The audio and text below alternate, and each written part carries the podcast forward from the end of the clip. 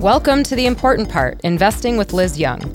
I'm Liz Young, Head of Investment Strategy at SoFi, here to help cut through the large amount of information out there about investing and get to the important part.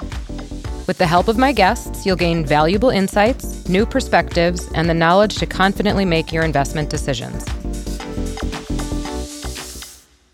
Hello, everybody, and welcome back to the important part. This is another mid year outlook episode. We get a couple bonuses this year, and it's coming at a time when the market finally entered bear market territory and we're looking down the barrel of the rest of the year. I am still hopeful that the second part of the year is better than the first, but that might not be saying much considering the first was quite painful. And with me today is somebody who can shed a lot more light on a second half outlook. This is somebody who has been bullish for most of this time and remains pretty bullish. And he'll give us a bunch of reasons why that is. So I'm going to have Brian Belski join me today, and we'll talk through his outlook on the Fed, his outlook on valuations, what he sees as some of the headwinds still in markets, but the things that also could provide tailwinds as we get through the end of the year. Brian is Chief Investment Strategist and leader of the Investment Strategy Group. He provides strategic investment and portfolio management advice to both institutional and private clients. Brian's group produces several investment strategy publications on a regular basis, with particular focus on both the US and Canadian equity markets. In his more than 30 years in the investment industry, Brian has held various senior strategy research roles, including positions at Oppenheimer, Merrill Lynch, and Piper Jaffray. Brian is frequently quoted in the financial press, including regular appearances on CNBC, Bloomberg, and BNN, and is renowned for his accuracy as a strategist. In fact, Brian has been ranked as a top gun analyst by Brendan Woods since 2016. He holds a Bachelor of Science degree from St. Cloud State University and splits his time between the BMO offices in New York and Toronto. With that, let's get to the interview. Hi, Brian. Hi, Liz. Welcome to the podcast. I want to ask you a question up front. I don't know if you get this a lot from other people. I mean, we do television pretty often. We just did a show together last week. People always ask me, "Do you get a list of the questions before you go on? Like are you are you so prepared and you know exactly what the host is going to ask you?" No.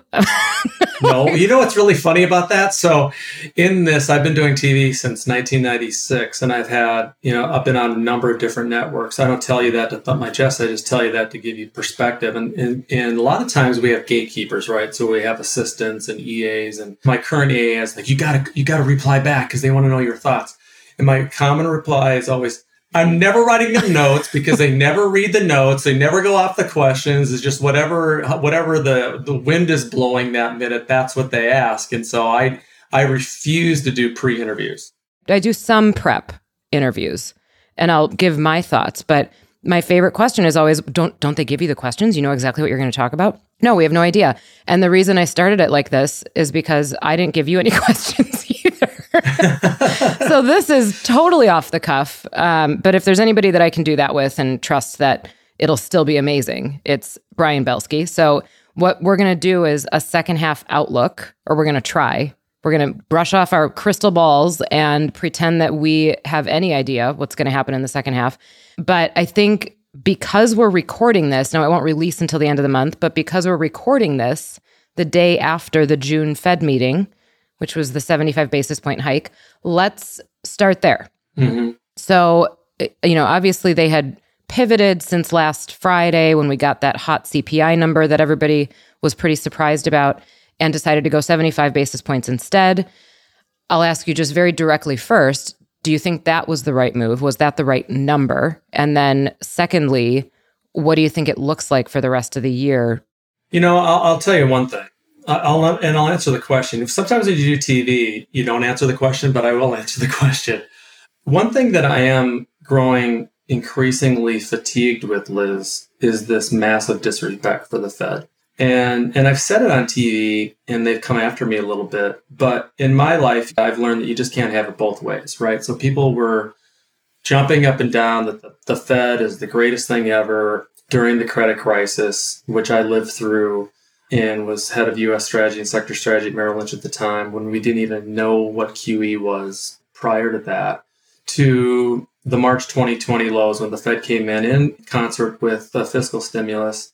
Now they've been, uh, they, meaning consensus or whatever, been increasingly critical of the Fed. And I, I just think that's disrespectful. Now, everybody makes mistakes, and, and with much humility, we've made a lot of mistakes in our career, including this year. We're still bullish and still positive, and we'll, I'm sure we'll talk a little bit about that. But I just think people have been too critical of the Fed. That being said, what happened in our lives and what happened the last couple of years, I don't think is in a textbook, Liz. And sometimes I worry that that we, society of Wall Street, have become too academic and too textbook oriented. We had an exogenous event and the, the black swan. Everybody keeps asking me, when's the black mm-hmm. swan coming? Uh, we had it, brothers and sisters. It's called the pandemic.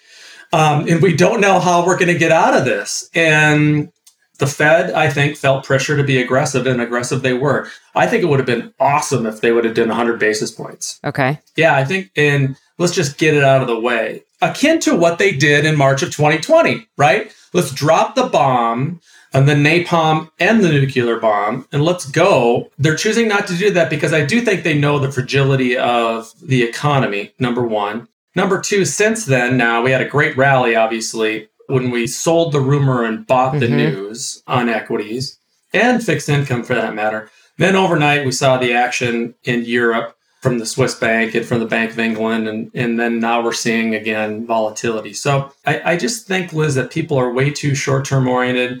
We are way too fear driven. And we think this inflation is going to be now the new norm. And I go back to what I said with respect to the exogenous slash black swan. We don't know exactly when this is going to, to, to roll over again, but Wall Street and the market seem to think that it's never going to roll over again. And I think whenever you act in a very binary fashion, I think it's usually a mistake. So again, this time, this too shall pass. We're going to have bumpy waters as we try to navigate here, at least near term, what the Fed is looking at it, what it means. But to just to cap off this long-winded diatribe, I think that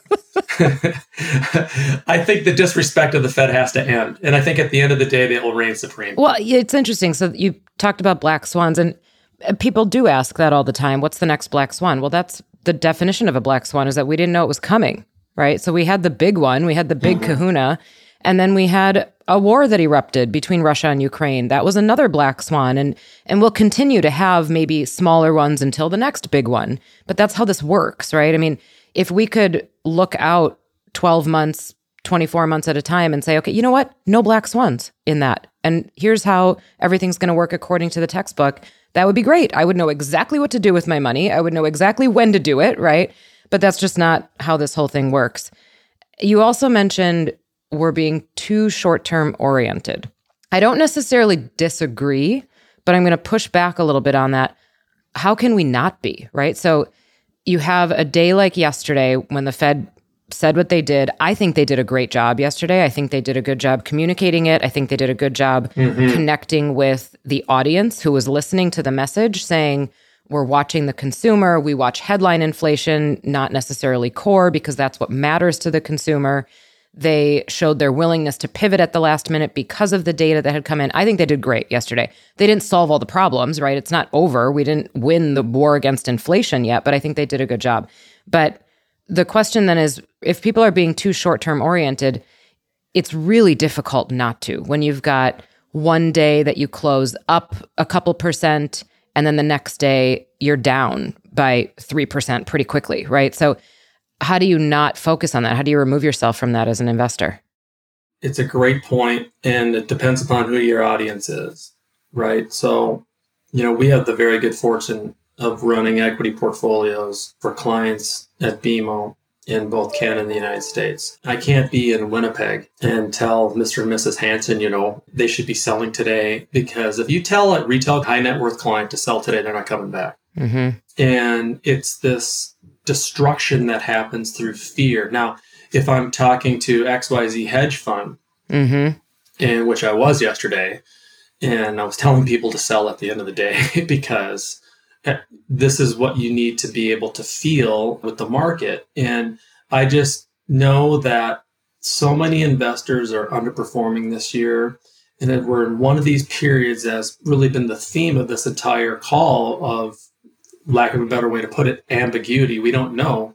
So what we do know is that the market was up big yesterday. So let's take what we can get on that. So I think there's a lot of different audiences, but if you're going to put a blanket on it, I still think people are too short term. You know, risk adjusted returns work over time. You have to think about what that looks like. And now risk adjusted returns obviously going to be changing because the risk free rate's going up and all this stuff that we look at as strategists and numbers and things like that are adjusting to all of our models. So again, I do believe the blanket should be that we're too short term oriented, but it depends upon what client you're speaking to. Okay, that's fair.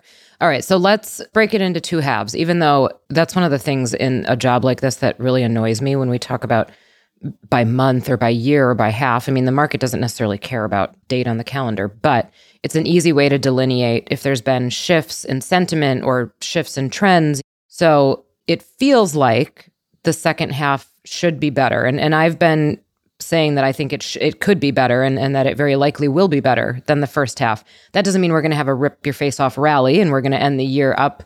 This is my opinion, not necessarily yours. I'm, I know I know what part of yours is. it doesn't mean we're going to have this huge rally and end the year up 20%, right?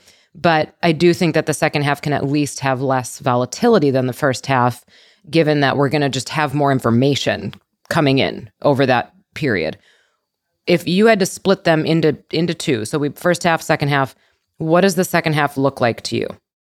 Well, I feel very Dickensy uh, today. uh, the best of times, the worst of times. You know, May kicked my ass. I'll just tell you okay. that, and it kicked a lot of people's uh-huh. asses. And I think, you know, I'm a, an excessively reflective person and very hard on myself, and we probably should have been more aggressively negative in February, March again, you live and learn through that. And but with much humility, we've been wrong through that. But when you have the type of historically negative start to the year with let's take two steps back and people aren't going to like what i'm about to say interest rates are still low on a relative basis i remember when i was a young punk out in california in 1990 i had no credit i mean i'm sorry negative credit and I went. I put two hundred dollars down on a '88 Nissan four-speed pickup at Magic Ford in Valencia, California, and my interest rate was twenty-one and a half percent. Oh my god,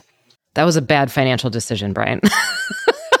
well, I know, but here's the better financial decision. Within three months, I put it on my credit card, and I saved eight percent. Wow. Anyway, it is what it is. You know, when you're a young kid, you got to fight and scrape and do whatever. But mm-hmm. where I'm going with this is, you know, prognostications of four, five, six percent 10 year treasuries, seven percent treasuries. You remember the average 10 year treasury is five percent over the last, I think it's like 50 years or something like that. And to get to 5%, I think we got a lot of work to do. Mm-hmm. And it kind of falls through with some of these inflation mongers. I think that it's going to be eight, seven, eight percent inflation perpetually we actually don't think that's going to be the case. And I'm sure that we'll kind of go through that. But I think that we could have a four to five to even 8% up day if something happens to the Russian Ukraine war, that it stops or something happens to Putin. That could be a face melting up move, and then that would kind of reset the bar. I'm not calling for on a year over year basis up 20%. That's that's like total Pollyanna, Belski, fly off and do, mm-hmm. you know, go go on your island because no one is ever going to listen to you again. But I think flat's the new up. Flat's the new up. If we if we can get to 4,800, that's going to be flat year over year and an incredible move. And we kind of sit back in early 2023 and we go, holy crap, what just happened? I think 23 and 24 is going to be kind of more of a path to normalization, so to speak. In the market or with policy? Liz, I think in all of the above, in markets, both equities, fixed income, earnings, valuation, GDP growth. And I think it's going to be kind of an interesting kind of we go back and historically and look at normal returns. Let's just keep it simple, stupid, and call it 8% or 10% or whatever. 8 to 10% returns. And then I think we deal with things like a consumer recession or a capex recession or a credit recession. People kind of forget what kind of recessions we can have. And so that being said, you know, I think we need to kind of find some legs here, get a feel for how second quarter earnings come out. I think people are going to be shocked that they're not probably going to go down as much as everybody thinks. Mm. Historically, historically, second and third quarter earnings are not good for tech. That had been the historic narrative. But what's happened in tech earnings the last three to five years in particular is the standard deviation of earnings growth in tech has become remarkably resilient and tight. And I think we throw the Cathie Wood ARK stocks and the Robinhoods and the SPACs into this technology. That's technology. No, it's not. And I think the market's done a really good job discriminating against those ideas. But at the end of the day, if you take a look at 26% of the market's tech, you've got four, almost 5% now, energy. Financials have been pretty strong, especially the multi divisional assets of financials. Healthcare starting to come in. There's been different parts of the consumer that's worked. I think earnings can be a little bit better than most people think. I think we're kind of putting this blanket negativity on margins without really doing the work. And so I think earnings could be the surprise. And then we kind of get a breath of fresh air that, oh, by the way, this magical inflation thing starts to drop off. You have people working in the ports in Vancouver and Long Beach and Halifax and Miami and Panama Canal. They're there to unload the boats and the barges. They're not putting things in REIT owned facilities. They're actually putting them on natural gas powered trucks and trains and putting, bringing them off. We've got potentially deflationary environment in some consumer areas that we've had a glut of inventory. This inventory glut, people forget, actually started in December, January because of Omicron was so so bad in the north that we didn't have the strong in-store shopping season like many people thought and then they had to overly discount and that's how they met their numbers in the first quarters. All this stuff people forget because we're so focused on the headline and the bullet points and things like that liz.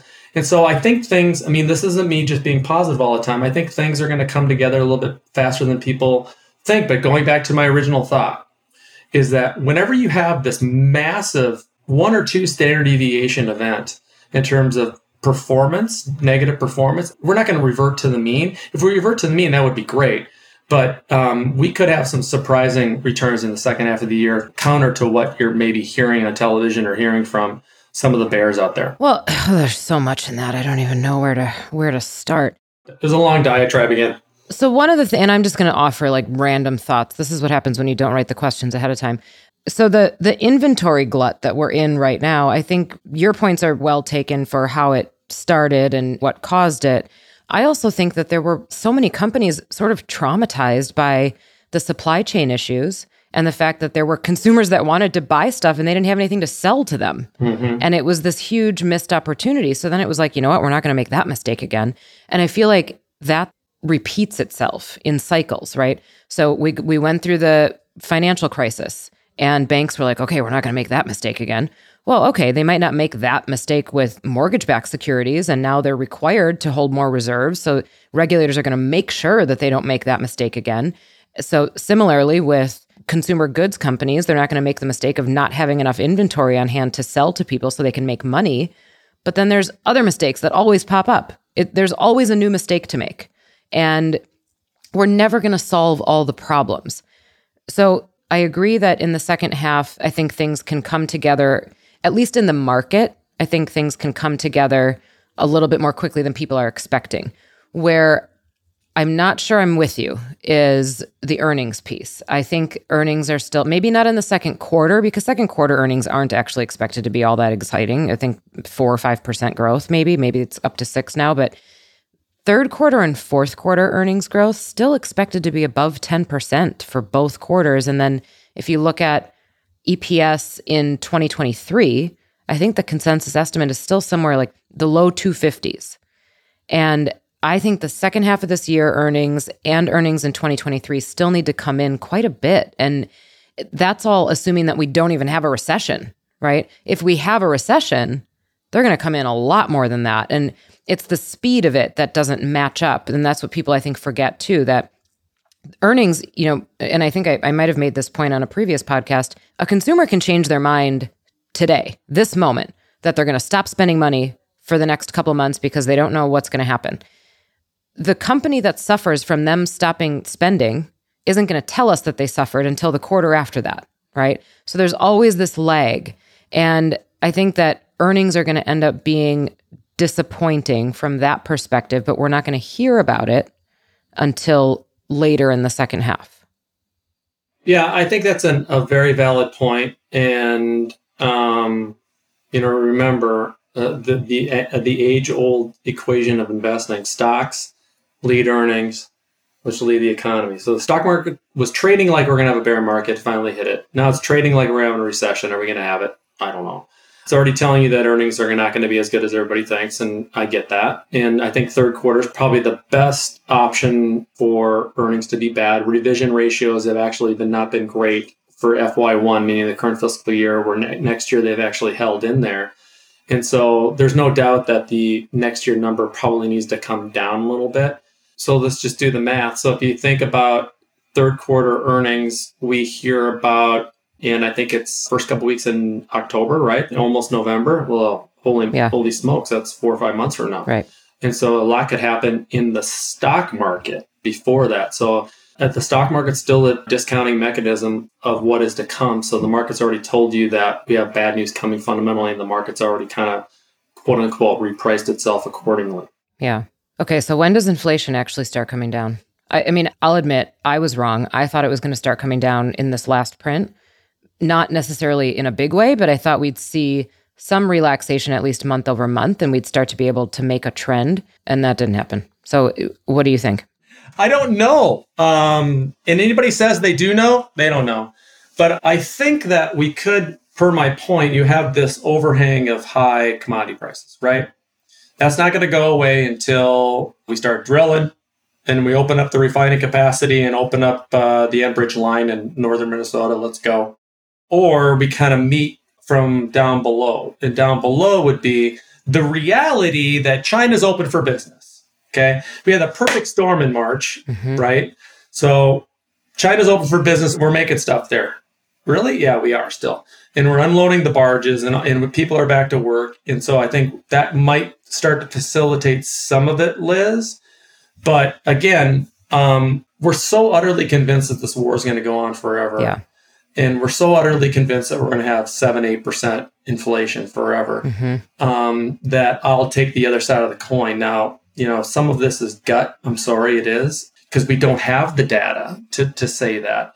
And the reality is, we need to fix the, the commodity side of things. And it doesn't seem that the powers that be don't want to fix it. Yeah. Well, it's it's that we're starting to get the data. And if the commodity side relaxed, certainly that would help. I think also today we got a bunch of housing data. The housing market is rolling over. Home prices haven't quite reflected it yet, but those are reported on such a lag. It's going to be a, a little bit, but the housing data has started to roll over, which is helpful. And retail sales came in disappointingly this week, right? So we're seeing some indication that maybe the consumer has pulled back. So I I agree. I think, you know, inflation stays elevated compared to what it was before, maybe what we've been used to for the last 10 to 15 years, but it's not going to stay at these levels forever. It's No. really more a question of at what point does it come does it come down fast enough to satisfy the market and does it come down fast enough to satisfy the Fed. You know, I don't think the Fed is under any false assumption that we're going to get down to 2% anytime soon. Yeah, I mean, what's the average? Like two point seven percent the last ten years, Yeah. or something like that. And but to your point, in terms of short termism, right? We get a print below seven percent inflation. This thing's gonna rip I agree. because you know I think that I know just based on conversations, especially the last month or so, that the majority of institutional accounts, which is my job to talk to institutional accounts around the world, hmm they're massively um, negative and they're not positioned for upside. So that's why, like a day like yesterday, you tell them get out, get out at the end of the day. Well, so you know what? Actually, let's let's close it out on a thought like that on positioning. I completely agree. I think people are positioned very defensively. However, I continue to tell people that through the end of July, I think we see volatility. So it's okay to have a larger than normal cash position. The reason I say that is because we've got this GDP number that's going to come in at the end of July, and we'll find out whether or not we are actually in a recession right now, right? So we had the negative print in Q1. If we have a negative print in Q2, that's the technical definition of recession. In my opinion, if at that point we still only had a max drawdown in the S&P of 22%, that's not enough. So if we find out that it is in fact two consecutive quarters of negative GDP growth, then the, the market probably falls another 10 to 15% because that's a recessionary correction. So I'm not comfortable yet to tell people, okay, go position for offense, but it's okay to start thinking about it, right? And start kind of dripping in. what would you tell people? So, beyond that GDP print at the end of July, what would you tell people that their portfolio should look like for the rest of the year? Well, we made some changes and are advising people to actually be less cyclical Hmm. and more value and GARP oriented. And so, if you think about the, the construct, there's a little Minnesota accent there for you, of the um, of the S and P 500 with 25 or 26 percent tech and 10 or 12 percent discretionary, you're pretty cyclical already right there. But there's certain parts of tech that are actually secular growers. That being said, you know, we like some healthcare stocks. We love financials. We think communication services is the quintessential barbell value on one side and kind of growthier areas that are actually giving you GARP right now, in our view. And GARP, for anybody who's not aware, growth at a reasonable price. There you go. Too many jargons. Sorry. so if we do get this drawdown, we get this negative print, market will go down another 10%. You'll, you'll eclipse your 30%. And that's when you put, turn the gas on, right? You want to own consumer discretionary coming out of recession. Right. It's counterintuitive. You want to own technology coming out of a recession. Because remember, when growth is scarce, growth mm. outperforms. And we're going to have this massive kind of re rating of value, and we already have this year. But when growth is scarce, growth outperforms. And so you want to go buy those names with quantifiable, discernible, real growth. And so that's why, you know, the strength of our economy is obviously consumer. The other thing to not forget about is that our the backbone of our country, the backbone of our economy was small mid cap companies, small companies. And I've had the good fortune of talking to a lot of private companies.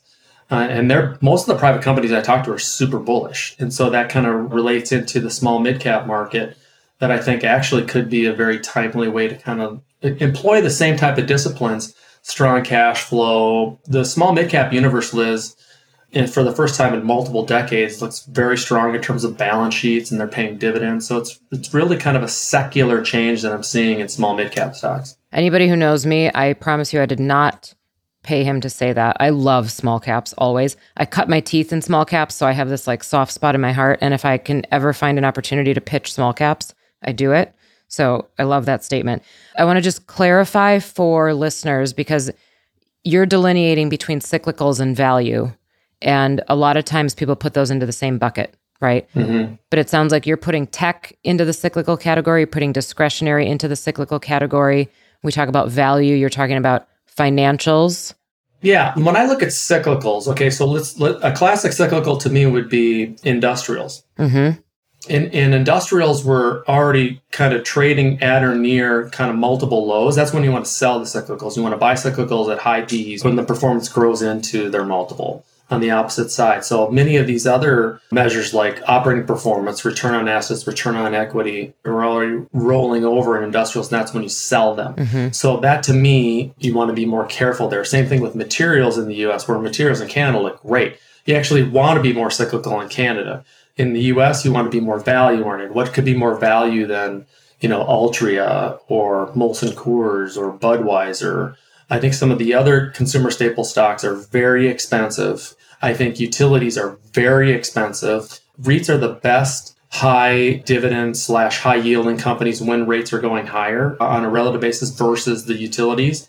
But so I think you have to kind of be careful again. This is the academic practice of on page 72 of your MBA book. Um, when the market goes down, I'm gonna buy uh, staples, Right. uh, utilities and REITs. Nope, that's already played out. So now you got to go to the next thing. So I think that healthcare, obviously, too, at one point earlier this year, healthcare was the cheapest sector in the S&P 500 based on our multi-factor, multiple way of looking at valuation, not just earnings, but sales and cash flow and all of that.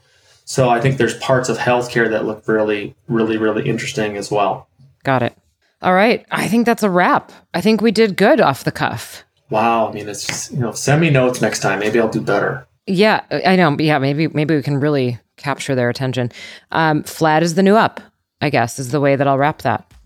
Brian, thank you so much for joining me. Thank you for giving everybody your outlook for the second half. I hope that you're right, that we can at least end flat, and maybe we'll even get a little positive surprise. Who knows? Thanks. It's been an honor. and We really appreciate it.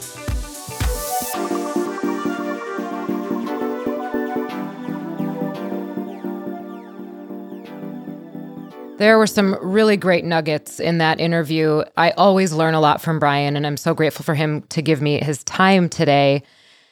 One of the things that I'm, I'm not going to get too deep into because it's probably pretty controversial, but his comment on the disrespect for the Fed. And we spend so much time thinking about what the Fed is going to do, what the Fed said, what they might say, which word changed in their statement this time. And, you know, it does make you wonder are we paying attention to the right thing? And, you know, it's it's easy in markets especially when things are going poorly, to try to find a villain and try to find what broke and who did it and point fingers. And, you know, sometimes it does feel like we're playing the blame game a little bit. One of the other things that I think was interesting, and it's come up before in some podcast conversations, but the idea that Wall Street has become too academic or too textbook oriented and and not taking enough of a practical approach to investing and I think part of that is when you look at history or when you look at the things that the math tells you about how the market should react or how the economy should react, it provides a guide, but it certainly is not a foolproof map. And we're learning that in this cycle in particular. So I think it's always important to step back and think about things from both an academic, but also a practical standpoint. And then the other thing that we talked about is the idea that investors are too short term oriented. And maybe that's fear driving the short term focus. But it is a challenge in this market environment when we've got markets that turn intraday, right? So we look at a market in the morning that's a completely different market in the afternoon. It's really difficult to not be short term oriented. So I'm hopeful again that as we get through summer, we get into the rest of the year. And I think Brian is hopeful of this too, that the volatility calms down and we can stop feeling like we need to pay attention or do something about all the volatility that's happening every day, every week, every month. And then lastly, it sounds like he thinks we're going to see more normal inflation eventually, but not soon. We're looking out into 2023, maybe 2024 before we see that kind of inflation and rate environment, which doesn't really bode well for volatility levels coming up. But it's good to know that at least there's somebody out there who thinks we're going to get back to normal at some point in the future. So I really enjoyed that. I hope again that you all really enjoyed that.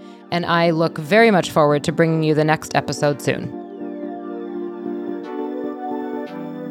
For more from me, check out my weekly column on the markets and economy every Thursday morning on the SoFi blog at sofi.com slash blog. And follow me on Twitter for daily takes on the market at Liz Young Strat. The Important Part is produced by SoFi in partnership with Pod People. Special thanks to our production team Sarah Lee Kane, our producer, Brian Rivers, our production manager, and Jeff Emtman, our editor and sound engineer. SoFi can't guarantee future financial performance, and past performance is no guarantee. This podcast should be used for informational purposes only and not deemed as a recommendation. Our automated investing is via SoFi Wealth, LLC, and is a registered investment advisor. Our active investing is via SoFi Securities LLC, member FINRA SIPC. For additional disclosures related to the SoFi Invest platforms, please visit sofi.com/legal.